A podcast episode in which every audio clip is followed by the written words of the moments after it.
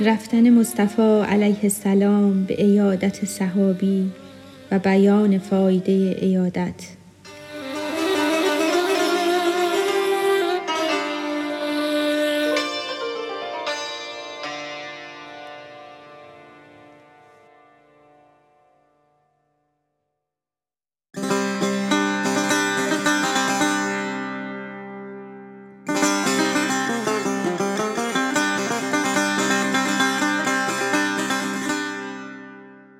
از صحابه خواجه بیمار شد و اندر آن بیماریش چون تار شد.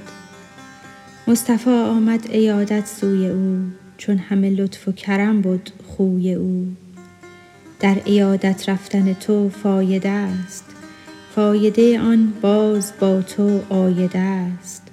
فایده اول که آن شخص علیل بو که قطبی باشد و شاه جلیل.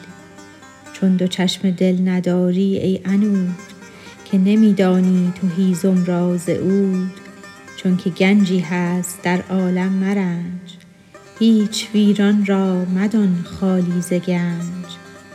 قصد هر درویش می کن از گزاف چون نشان یابی به جد می کن طواف. چون تو را آن چشم باطن بین نبود گنج می پندار اندر هر وجود. ور نباشد قطب یار ره بود شه نباشد فارس اسپه بود. پس صله یاران ره لازم شمار هر که باشد گر پیاده گر سوار.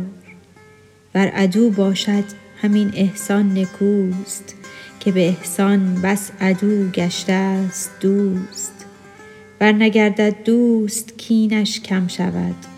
زانک احسان کینه را مرهم شود. بس فواید هست غیر این ولیک از درازی خایفم ای یار نیک.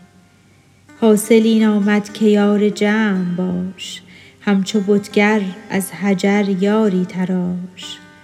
زانک انبوهی و جمع کاروان رهزنان را بشکند پشت و سنان